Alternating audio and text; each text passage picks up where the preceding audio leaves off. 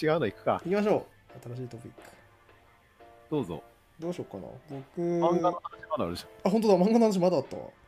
そう。あの、あえてオチを削るという脅威の漫画家の話っていうトピックにしたんですけど、ゃん。うん。これあの、鹿川祐希先生っていう漫画家知ってますわかんない。作え品っ。と、うつご飯とか、ババーナード城曰くとか、うつご飯はタイトルは見たことあるけど本当で、すかあと、さなぎさん、それは知らないな。本当ですかいや、もう本当に鹿川祐希先生の漫画めちゃくちゃいいんで、うん。ぜひ読んでほしいですね。でわかりました。僕もう本当に何だろうな最近尊敬する人を挙げてくださいって言われたら鹿尾祐希先生なんですようん。 もう尊敬する人ランキング1位鹿尾祐希先生です僕の中で最近ので何がすごいってなんかね本当に僕もう56年ずっとファンなんですけどやうん。っぱここ12年が本当に冴え渡ってて鹿尾先生はうん。なんかねこの間のロングインタビュー記事がすごいイケてて「うつごはんの「うつごはんって漫画があるんですけどさそうそう聞いてる人に向けに説明しとくとう「んうつごはんっていうギャグ漫画が本当にショートストーリー1ページ1ページじゃないな 2, 2ページぐらいかなの短い話の詰め込みでうん。でそのあれなんですよね食欲がうせるグルメ漫画っていう世界唯一みたいなのが売りになっててうんもう本当にうつうつとした就職浪人の若者がうん生きるために飯を食うんですけど もうなんで漫画にしようと思 ったそう全然グルメ漫画っぽくないんですよでなんか僕がすごい好きなので言うと一巻に入ってるエピソードであのちょっと小腹が空いたなと夜うん。でも外には出たくないとでなんとか家の中にあるものだけでつまみにならないかと思って冷蔵庫を開けたらじゃがいもしかないとでポテチにしたいなってふと思うんだけどでも揚げ物は一人暮らしでやりたくないと、うんだからどうしようかなと油はあんま使いたくないなって考えた結果アルミホイルでちっちゃい器を作るんですね四角く折って、でそのちっちゃい鍋にふ鍋をフライパンに置いて油を温めるとでこのアルミホイルの鍋ちっちゃい鍋の中でじゃがいも1枚分もう1枚分でパンパンになるんですけどアルミホイルはそれで揚げていく素揚げにしていくっていうのをやるんですよで1枚揚げてみていけるかなって食べたらパリってなってうまいってなってあ成功だっつってよしどんどん揚げようっつって同じ要領で何枚も揚げていくんですよでいっぱい揚げ終わったところでよーしじゃあ食べるかっつって多分あれかな履歴書を書きながら食べようとしたのかなビールとつまみの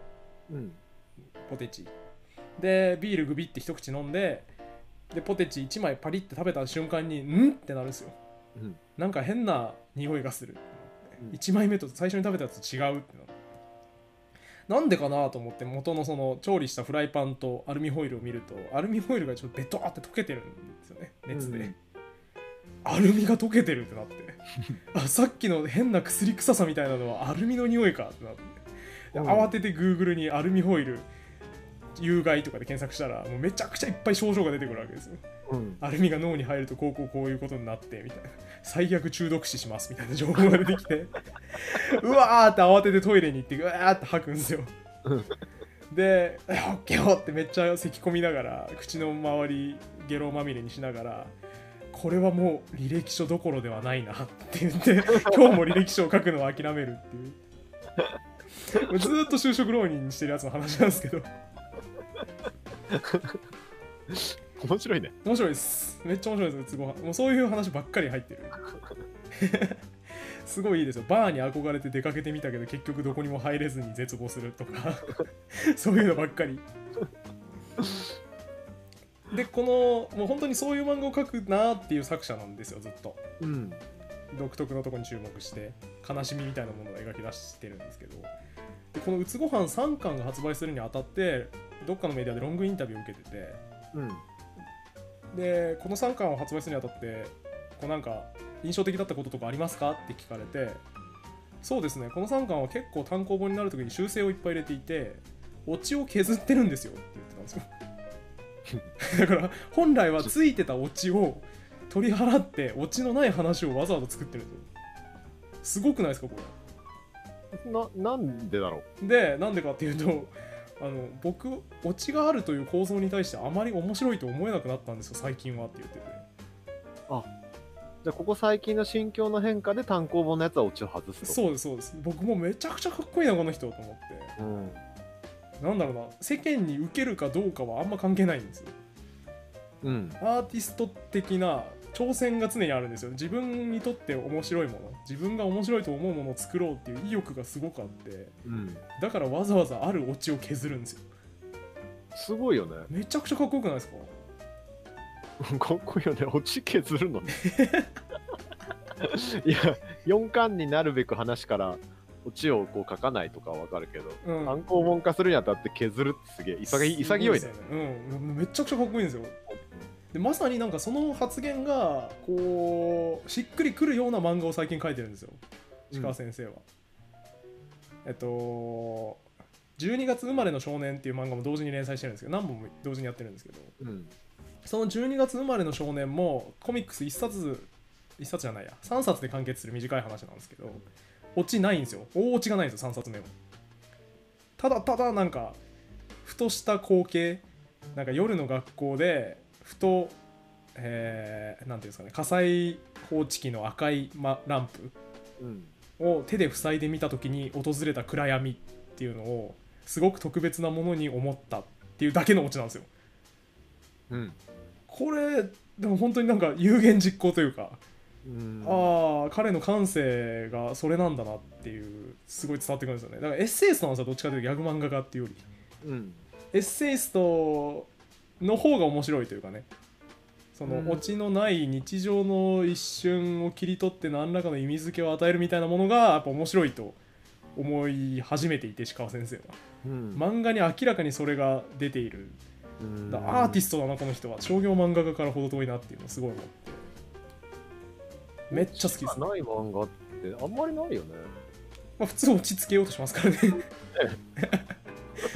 読んだやつから言われますからね落ちはって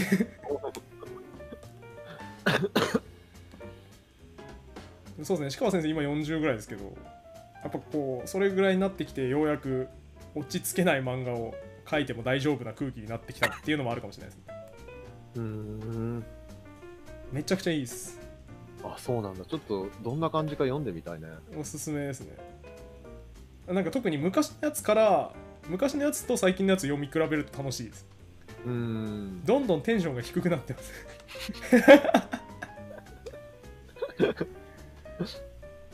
落ちない感じだと、関西では生きていけないかもしれない。そうかもしれない。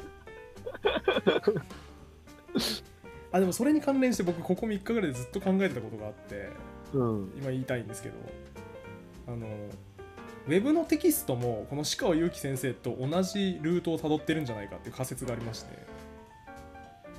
ほうなんか最近よく聞く言説にウェブのテキスト文化はもう終わったっていう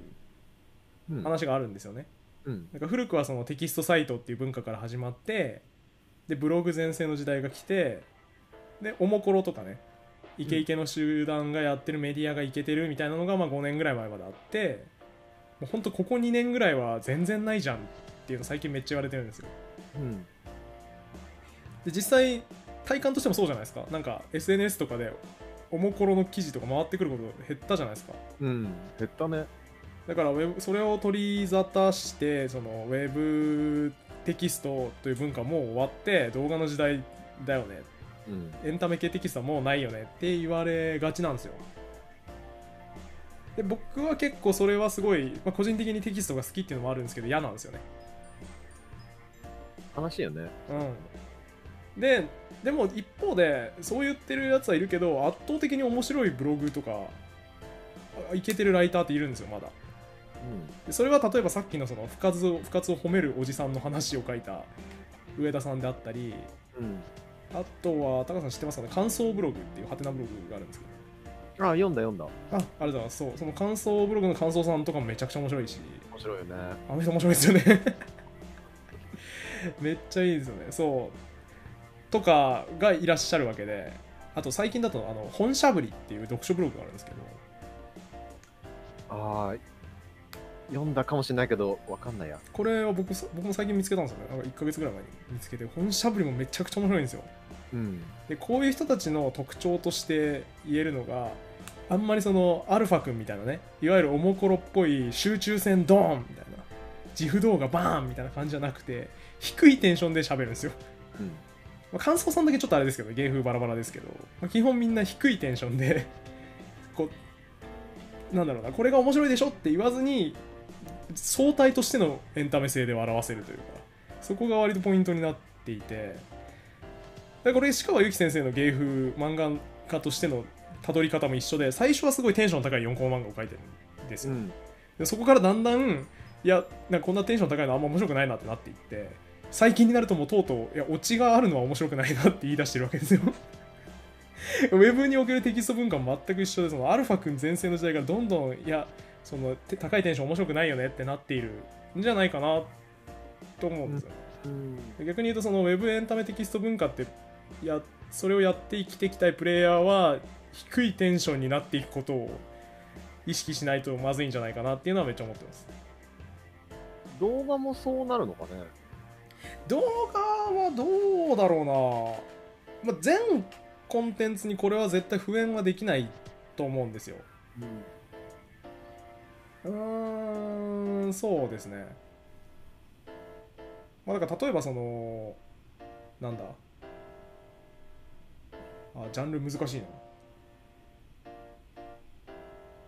DJ とかは多分低いテンションの時代来ないじゃないですかそうだね。それあれは高いテンションをやるのが仕事なので でも一方でその読み物とかに関しては低テンション化っていうのが一定の段階で出てくるのかなとは思いますね動画はどうなんだろう分かんないわうん。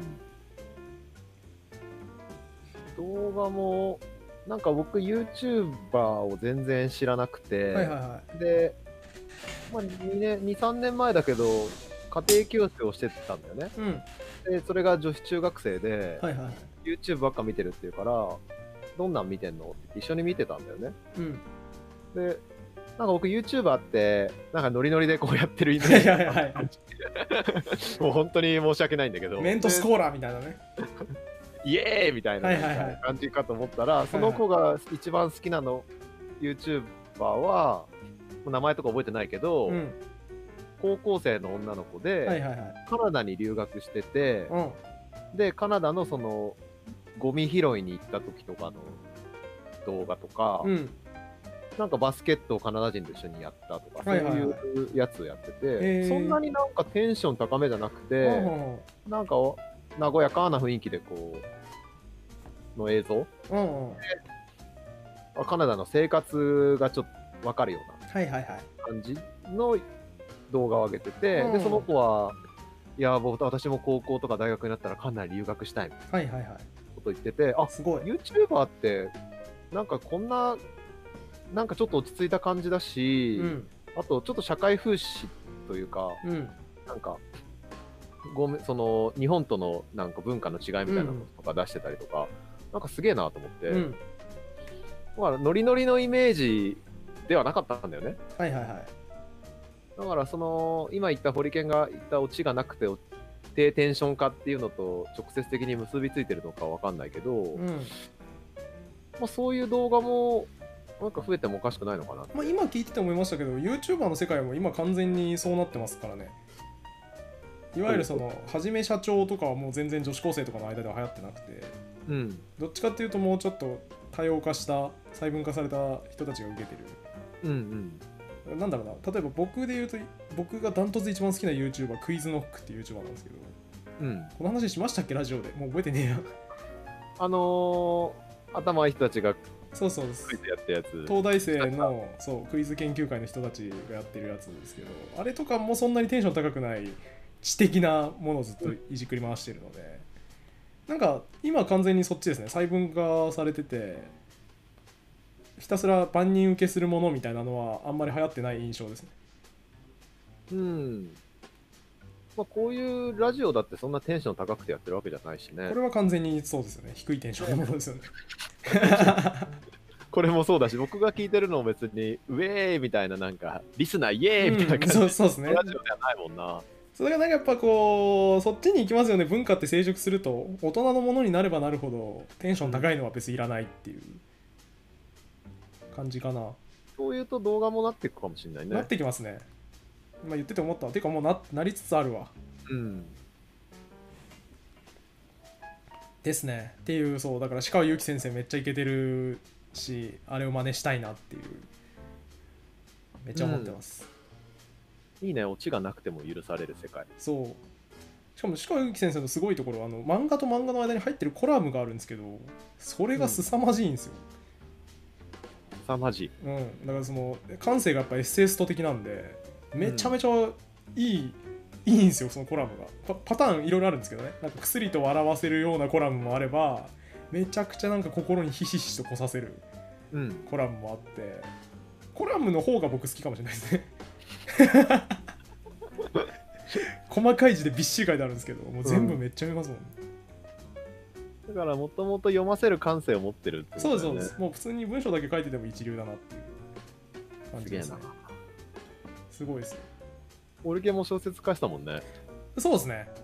そうなんか鹿尾由紀先生に割と触発されて、うん物語いっぱい作りたいなっていう気持ちに最近なってます 読ませる文章化したよね。恥ずか しい恥ずかしい な小説家、先生、発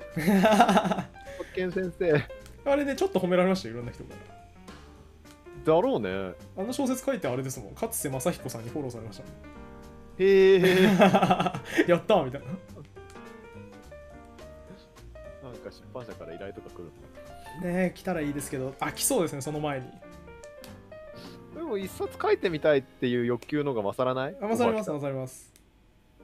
い前や一でも冊目。そうでも出版社からのあの要望が来るまで飽きないかどうかは謎ですそれは分からないもんね、来るかどうかそうですねし。まあ、売り込むんだろうね、書きたかったら。そうですね、ショーとかに出した方がいいんでしょうね、本当はね。めんどくさいけど。なんだろう。僕が前に驚いたこととして、はあい。のハーチューさんがさ、うん。小説出したけど、うん。ずっと小説書きたいって言ってたのは見てたこと、見たこはといがあはっいた。はい。で、小説出すにあたって、営業かけたっていう、あ、そうなんすか。うん、へえ。のを見て、あこの人すげえな、やっぱりと思って。ハーチューさんクラスでも別に向こうから来たわけじゃないんですね。そう営業自分でやっぱ書きたいから営業してるんだってへえ、えら。回っ回りましたみたいえら。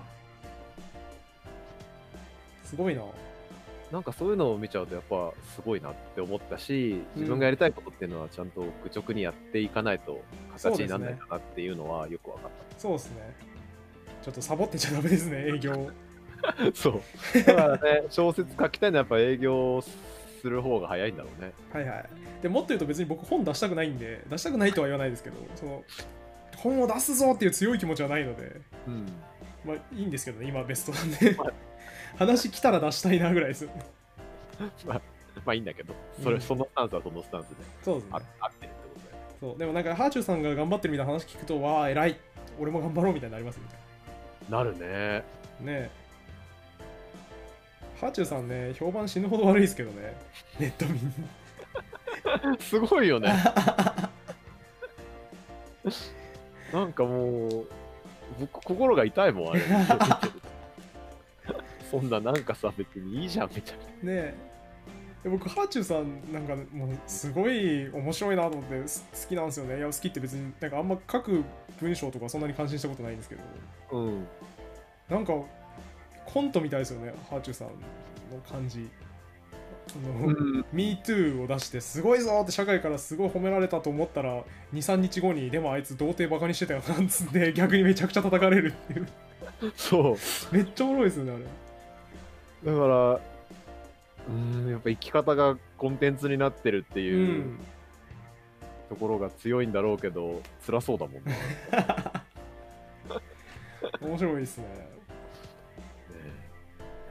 面白いよね。頑張ってほしいですね、彼女。そう。なんかまあ、あんまりいじめないでほしい な。わかるわかる。いいじゃん、もう。次行きますか次行きましょ僕、そうだな、前回残ってるやつ行こうかな。う。はいはいはい。最近燻製にはまってておいいですね燻製の革命的なアイテムですねホリケン燻製はやる燻製はあの昔千葉であの村っていうサービスをやってた時はやってましたあやってた、あのチップ使ってたチップ使ってましたねそう僕もさチップを使って燻製を昔やってて、めんどくさくないうん何がですか管理火をずっとつき続けてるのめんどくさいっすそうもうあのチップはさちょっと知らない方のために説明も含めて話すと、うん桜チップとかこう買ってきて、うんでチップから桜の香りが出るのに対して火をずっとつけてないと、うん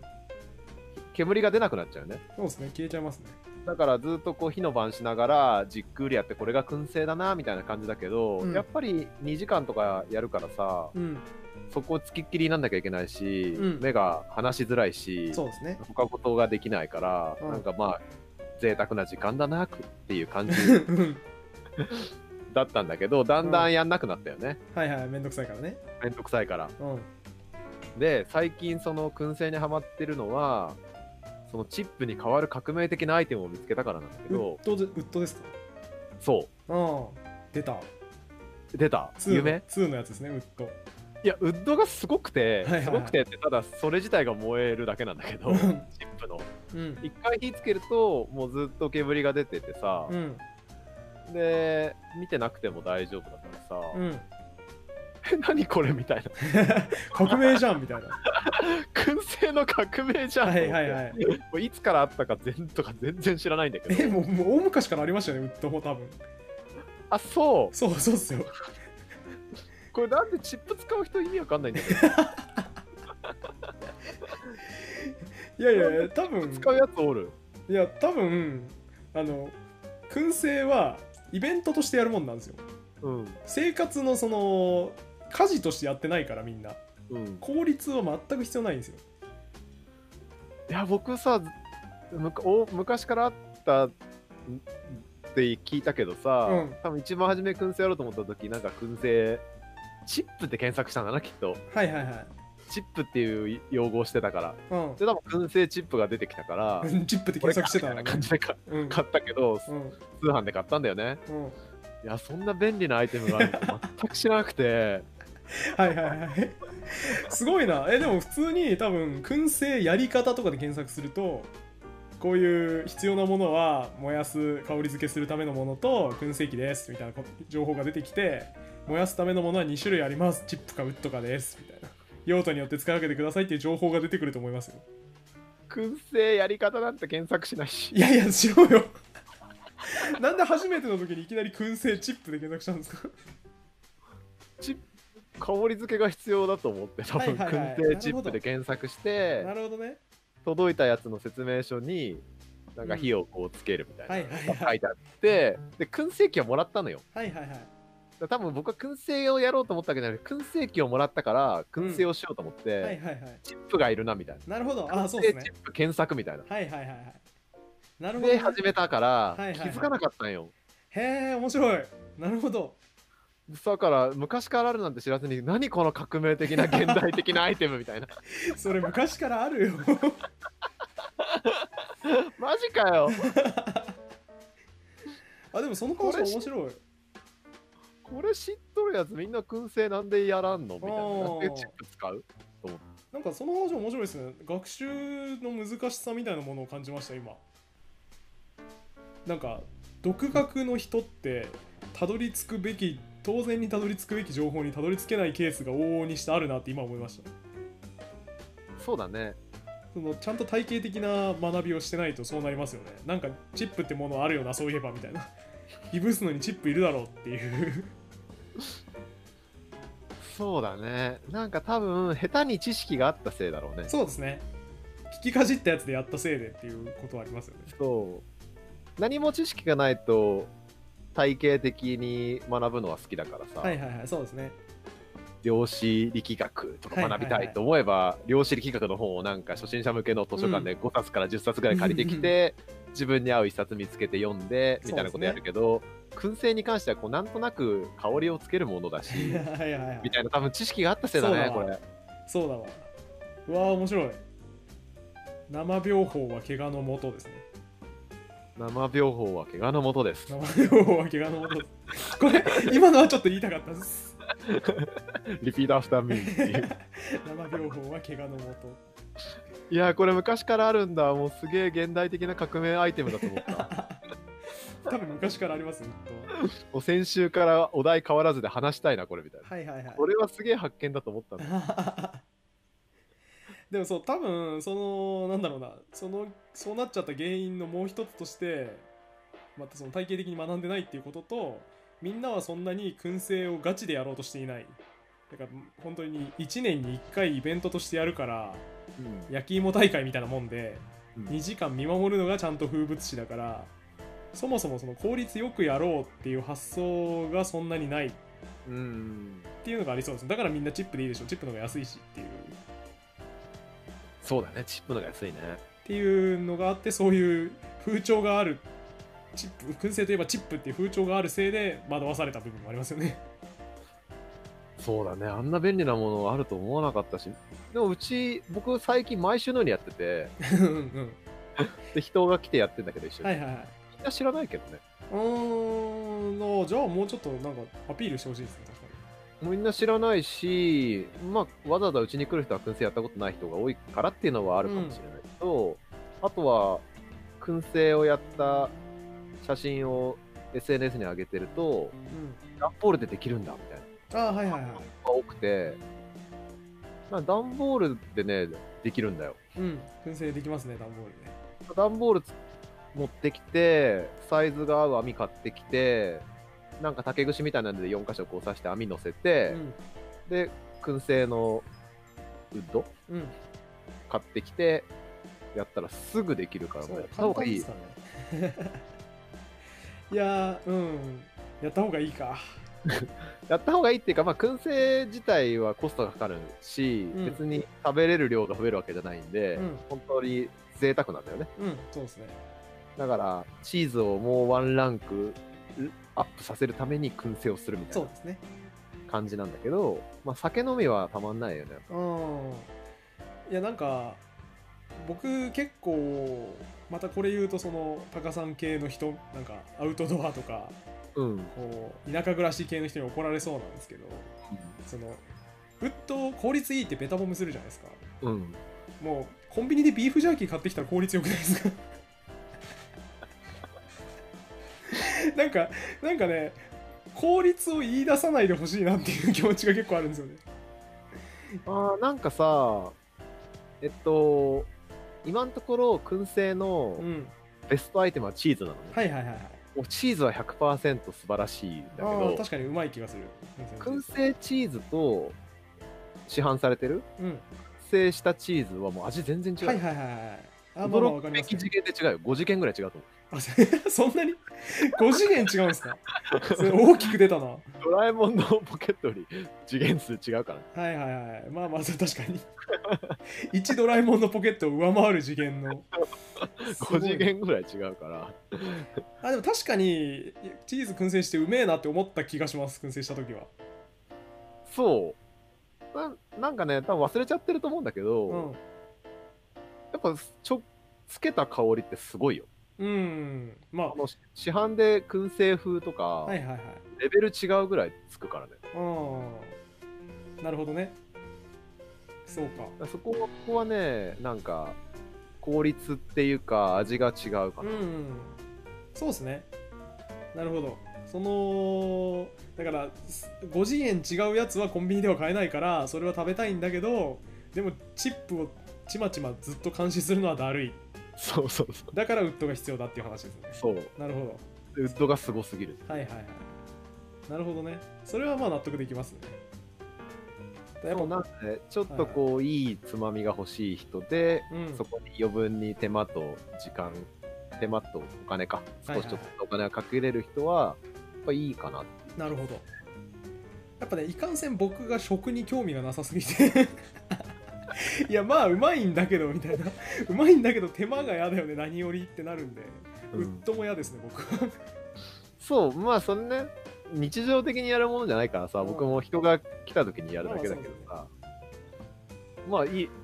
いいよねうんなんだろ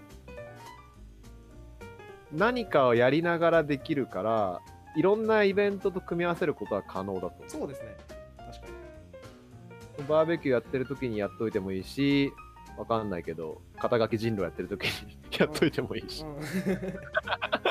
散らかるな散らかるね。散らかりますまあ、いいで燻すね製いいよっていう。いいですねぜひラジオ聞いてる人もやりたければやってみるといいと思いますそうだね。入門用にあの「いぶり暮らし」っていう漫画があるんですけど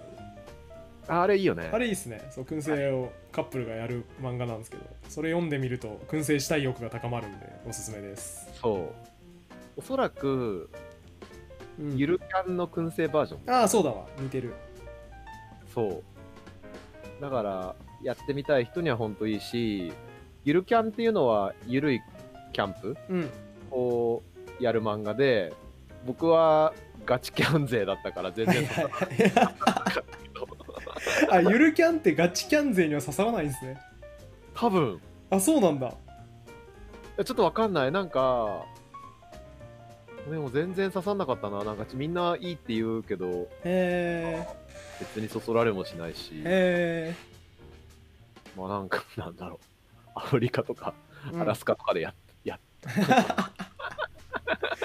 もっとハードであれとやってたけど、みたいな。はいはいちょっと焚き火とかして、はいはいはいはい熊が来ないように食料を100 食料の場所から100メートル離れてキャンプしたりとかすげえガチしてたけど、ガチキャン勢ですねガチキャン勢だとなんか、まあ今更っていう感じ。そのファクターなんですかね僕ゆるキャンは僕も全然刺さんなかったんですけどうん。僕ゆるキャンに関しては問題はあれであのなんか可愛い女の子が戯れてる漫画が僕あんま好きじゃないんですよ、あ、そうん、人間ドラマが見えるものが僕は好きなのでう。うん。なんか女の子が戯れてる系が苦手なんですよ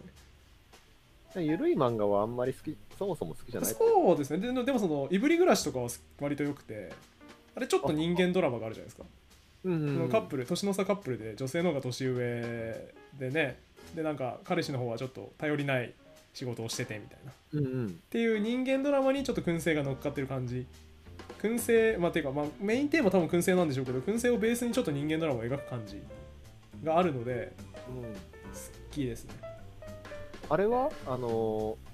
マガジンで連、少年週刊マガジンで連載されてるさ、はい女子高生4人が遭難してる。そうなんですかですねそうなんですか、そう。そうなんですかに関しては人間ドラマはないんですけど普通に内容が面白いので